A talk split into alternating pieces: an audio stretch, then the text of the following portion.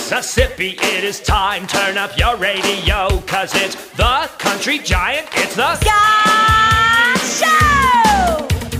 Scott Show, yeah, yeah. So good morning to my lovely wife Janet. Good morning. So this is a perfect topic for us to talk about Okay. together. I thought uh, it, this uh, this relationship uh, therapist in Australia. We has- need is- relationship therapy? No, but I, I just thought we'd comment on it. Not, Oh, not okay, that we do, okay. but we, we, what we're going to do is uh, either confirm or deny Oh, okay. what they're saying here. I gotcha. So what she says is she's compiled a list of Sure. six things relationship habits that all really happy couples have. Oh, of course. See, that's so us. we'll right there. see how this how this thing fleshes out. So here are the six. You All ready? right.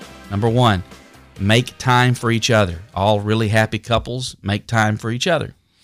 We might be struggling on this. That's uh, are we as happy as that's we think big. we Oh, are? well, see, that, that's a big thing. We do. It doesn't say how much time. Okay, But, okay. uh, every few months or so, we do make a little bit Yes. of time for each other. Number two is practice appreciation because appreciation builds love and trust. Oh, that, that's think- true. I think we're yes. pretty good on that If one. somebody was, you know, just dogging you or expecting so much of you all the time and never appreciated you, then Unappreciative, that wouldn't go too well. you wouldn't be a happy couple. No. That's right. Number three, make that special alone time a habit. Now, that's if you're a married couple. Follow me? yeah. Okay. Number four. Say sorry. Say sorry. Saying sorry builds connection, love, and compassion. Of course. I Yeah. say I'm You sorry gotta be all able the to do time, that. right? Yeah.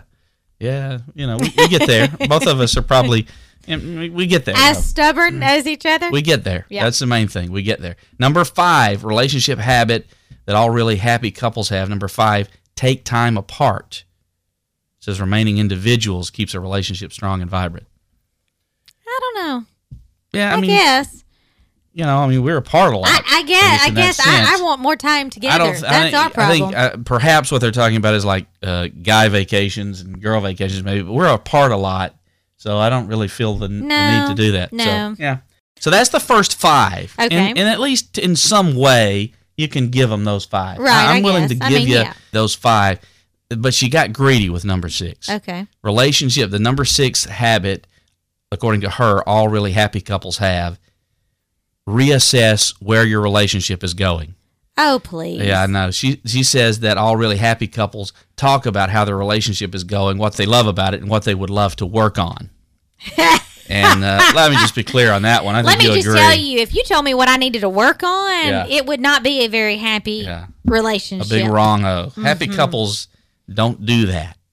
They may do the other five, and there's no need to do the other. If you're in this situation where Right. you need to do that, you probably ought to start over at number one. and- Right. No, no, I agree. I And, agree. keep I- doing one through five until you don't have to do the reassessing.